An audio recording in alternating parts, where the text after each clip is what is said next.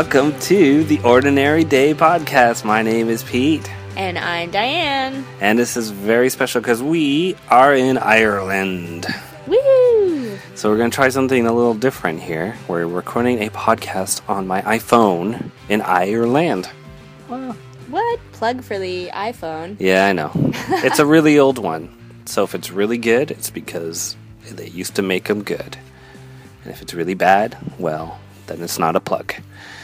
So let's begin. We're on day two of our trip, actually, um, of I guess technically seven days.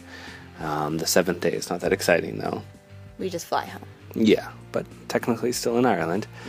Um, we have a lot to talk about. Our first day, well, our first day was kind of like two days that just went on way too long. Yes, our flight left Toronto at 5 p.m. And we got into Ireland, local time 7 a.m., Toronto time 2 a.m. Yeah, so it was the next day. So Saturday morning was, you know, nice and chill. We are just hanging around our place, and uh, yeah, we got our way to the airport, and we were aware that we would probably have to sleep on the flight, Yes. um, even preparing flight pillows and things like that. But there's nothing you can do to really prepare to sleep on a plane. It, no matter what, it's not very comfortable. No, and somehow we got into seats that did not recline. Oh yeah, the emergency Yeah. uh, seats. Every time I'm on a plane, I'm always at the wing. I've noticed. I don't know how that happens. Mm-hmm. I guess no one else picks that, so that's just where I end up. Mm-hmm. Okay, I don't it's good fun. That's that's what I guess too. I don't know. I don't overthink these things. Yeah, so it's kind of unfortunate. We arrive in in uh, Dublin, and it's uh, seven in the morning. We're supposed to check in our bags, but the hotel's not really taking anyone because it's seven in the morning, and it's a Sunday. And we went for a little walk, and we're jet lagged, and nothing's open because it's Sunday, and it's Yes. seven in the morning. Mm-hmm. We kind of wanted to avoid drinking coffee too because I think we were trying to see if we could fit in a nap before our tour started. Yeah, So I mean, there's convenience stores with coffee and snacks, but but that's about it. And Yeah. we were a little bit outside the city, so we weren't entirely sure what we were doing, and yeah, super, super tired. So, what we did to solve this problem is we went back to the hotel, and uh, it's probably about 10 o'clock at that point in the morning, and it's like you get your rooms at about 3 probably. So, it's like, all right, well, then we're just going to sleep in your lobby on the sofas. yep, much more comfortable than the airplane. Me too. Um, and the cool thing is, without making any kind of complaint or any kind of huss, eventually they came over to us and was like, "Here's keys to your room." yes, I think some rooms were ready much earlier than others, and we probably got first dibs because we were passed out on a couch, and they were like, "These people need their need their bed." Yeah, which was really cool, actually. So we got in there about like I would say 12, 12 noon maybe, and immediately had a nap. Yeah, And our tour of Dublin started at 2:15. yeah, yeah, and that was really cool. So we did a few things in Dublin, and I really wish we had more time there. So we're going to revisit that later on. Um, but uh, what was the first thing we did on our agenda? Do you remember? Trinity College? Um, yeah. Book of Kells. yeah, Book of Kells. Ah, Yeah, so Trinity College is really old university in Ireland and they have the greatest library ever, I want to say. So that was amusing. We just had uh, someone trying to come into our room because they've been given key cards to the same room that we've already got. Yes, except their key cards don't work. Yes, so they just kept like thumping on the door, and I heard scanning of a card, and I was like, "What is? What is that strange noise?" So they'll go figure that out. Good thing Yep. they speak English. They were speaking another language between the Yeah, two it was like them. Russian or I think German. German, sounded yeah. like a Germanic. something Eastern European. Yes. Anyways, Northern. moving back to our tour, we went to quite possibly the greatest library I've ever been inside. Ah, yes, that's what I was talking about. I was gonna say, yeah. So when we planned this trip, I I knew that this was something that would totally be up your alley. Uh, it's library, ornate book of Kells. That's well, that was cool too. But yeah, certainly the library itself uh, was awesome. I think they called it the long hallway or something. It was something long, and it was very long, but it was also very tall, um, and it was just filled with giant old books. Yes, and one of those libraries and shelves where you need the ladder to climb up to get at all the old copies of books. And um, you can probably all imagine what this smelled like. It just smelled like old book. Yeah, which actually is a nice smell, in my Mm-hmm. Opinion. And um, busts all the way Oh, yeah. along the the room as well of famous um, Whole bunch of things. philosophers. Yeah, they had Plato, and they had a whole bunch of other people I didn't know, but I assume they were Irish, Yes. important Irish people. Yeah. So that was pretty wild. Mm-hmm. Um, probably the highlight of the day for me, I think. But let's continue. What do we what do we do after that? Um, so then after that, yeah, we did a tour, and then I think we went, we walked along to that park that had all the paintings. Oscar Wilde was also had a sculpture in there. Yep. They were really pushing Oscar Wilde. It's like this is where he was born, this is where his mother lived, and this is where he Mm-hmm. is now on a rock as a sculpture.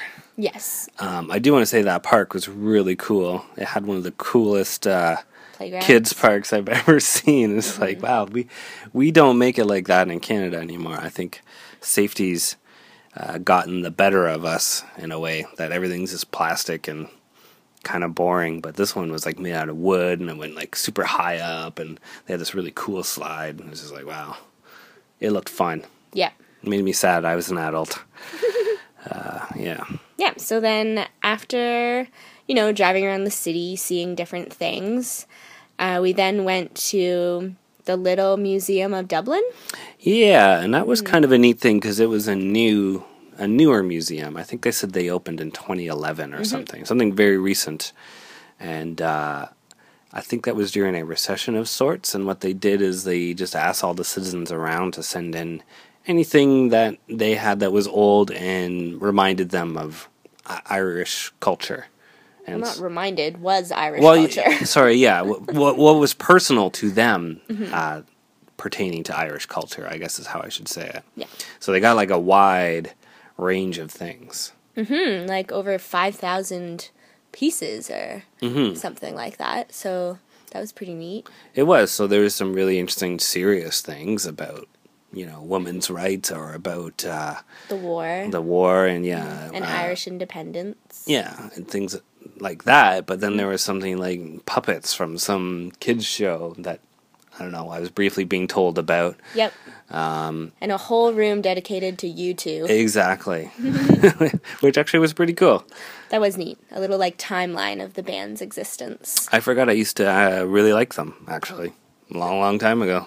they well, they were they were a pretty cool band when they started for sure. And I can Mm-hmm. see why uh, the Irish would be proud of them, especially with their early work. They were very much tooting the horn.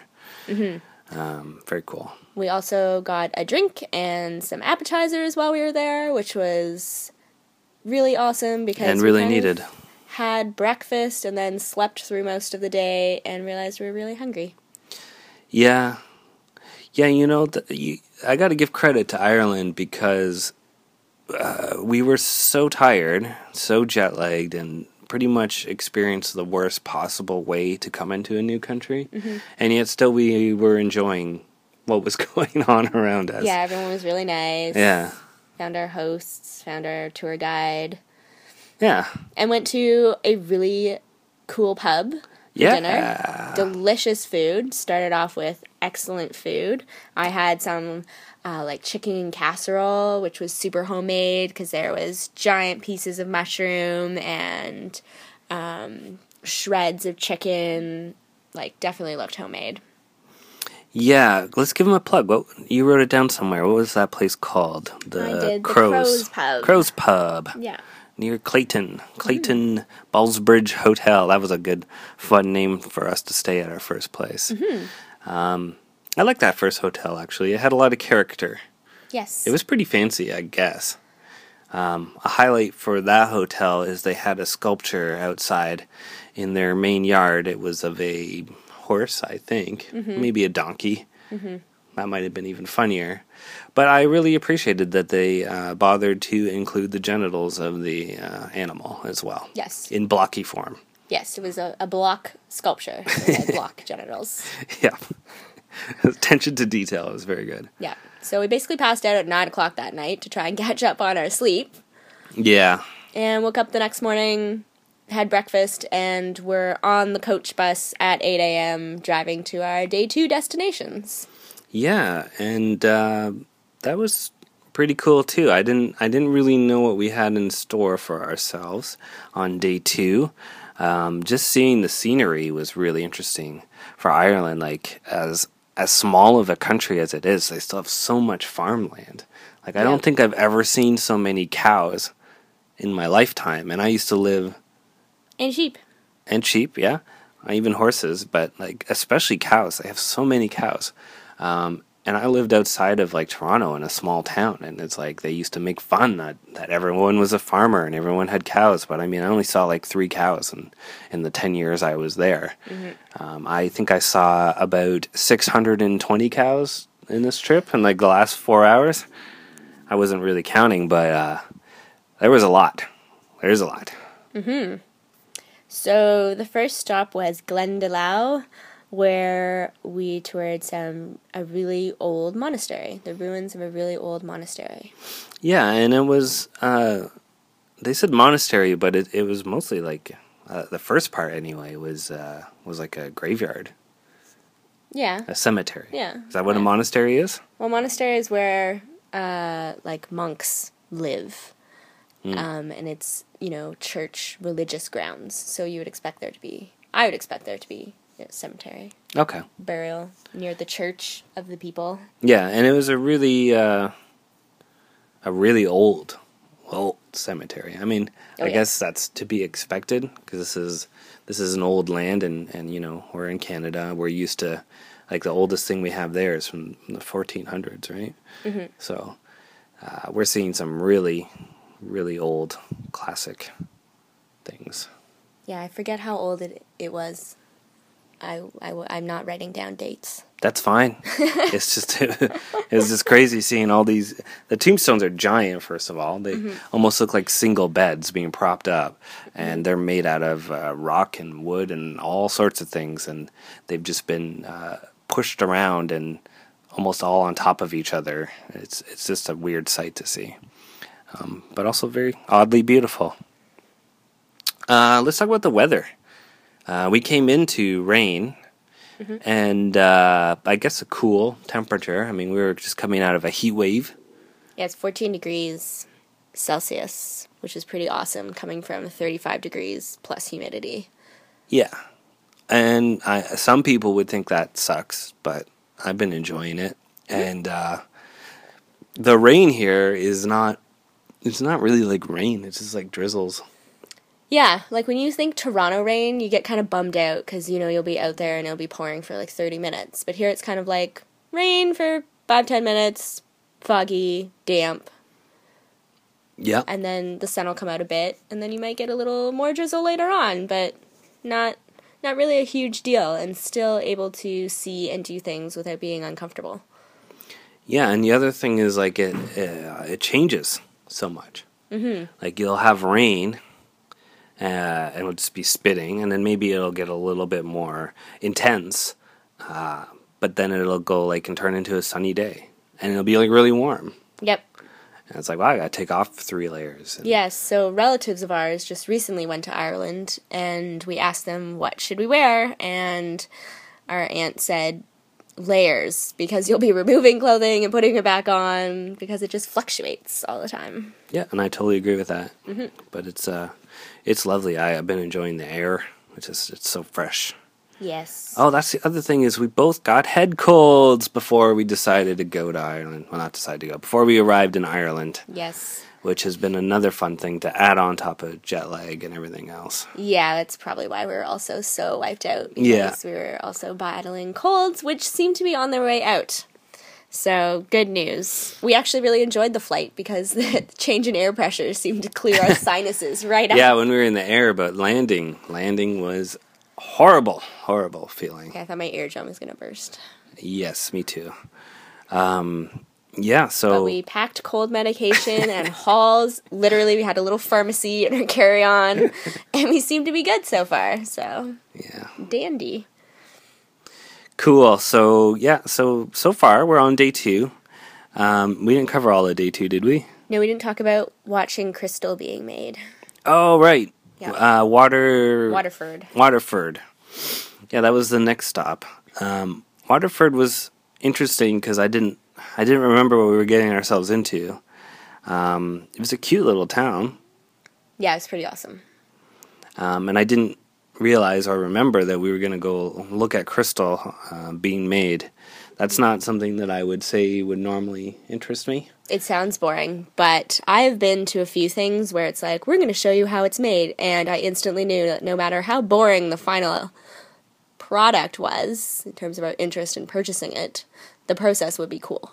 Yeah, and really, it's it's very similar to just glass design, right? Like, I guess it's a little different.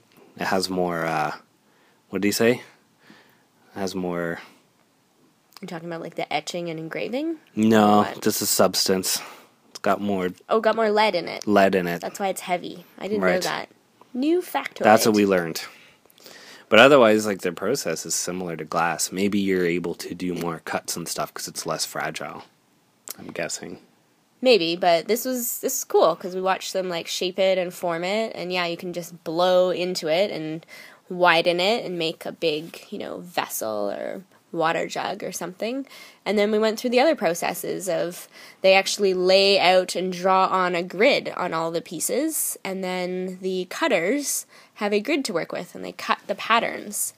Um, and all these people that are working with this glass have to apprentice and learn the trade, and it takes like 10 years to become a, a cutter Engraver. or an engraver. Yeah, five years to just be like a regular uh, worker, even. Like the first five years, you're just in training. Yep. It's pretty crazy.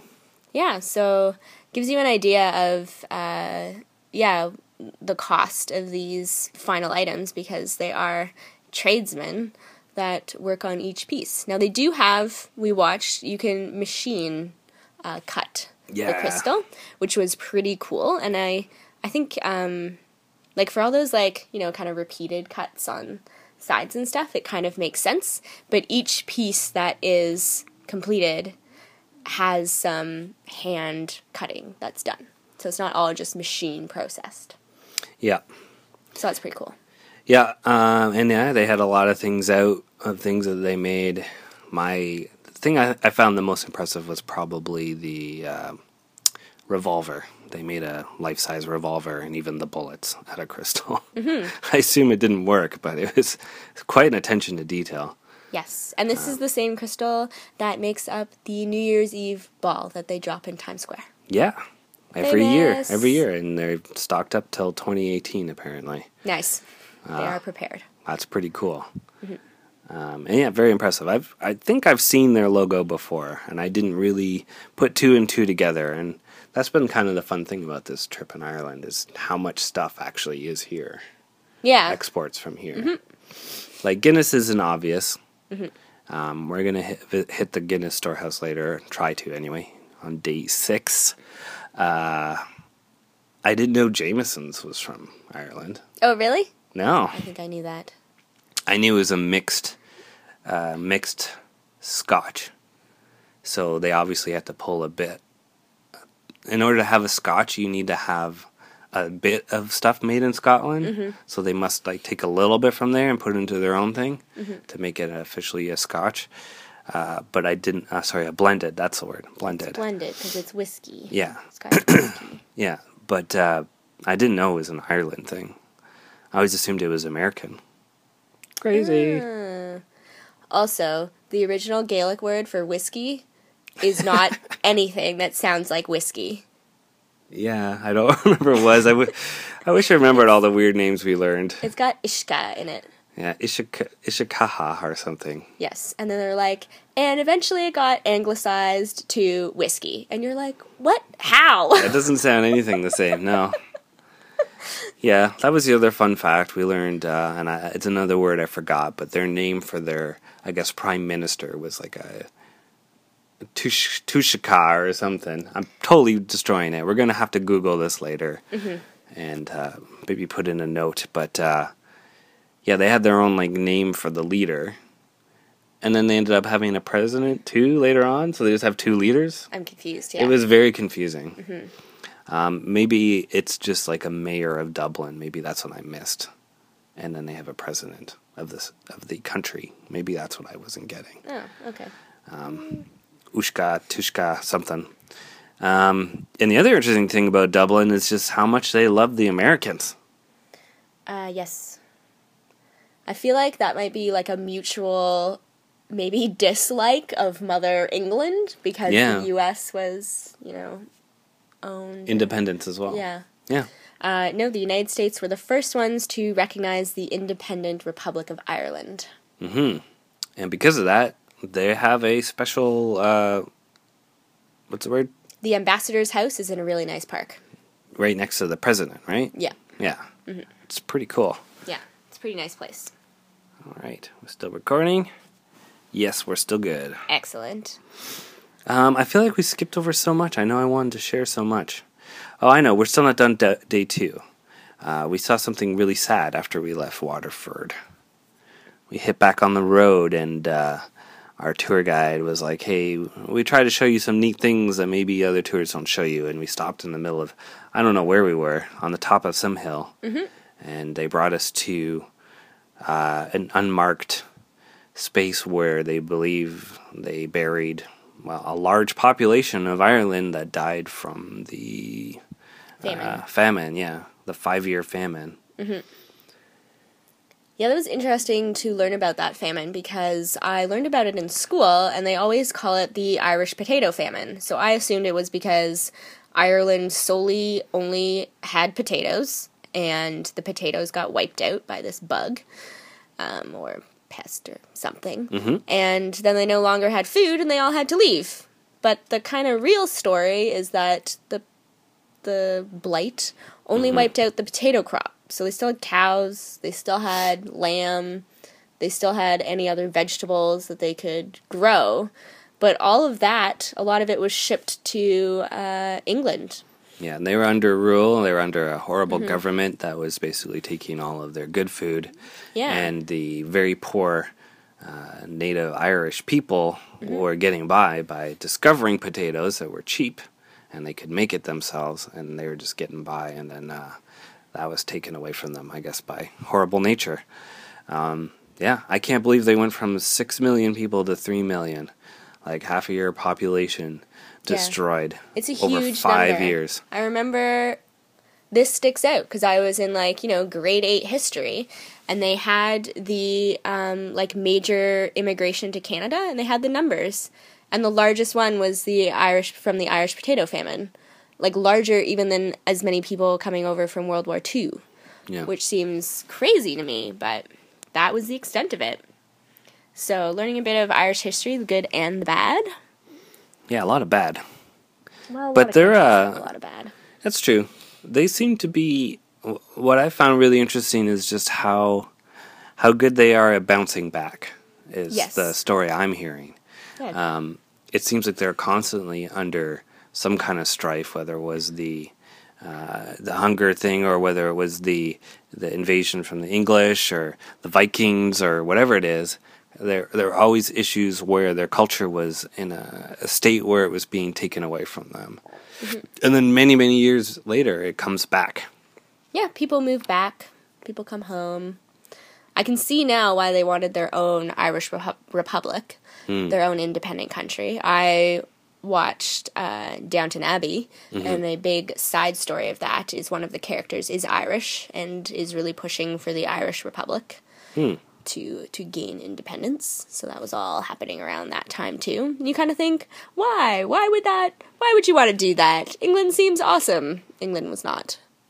No, they were kind of taking over everybody at that time.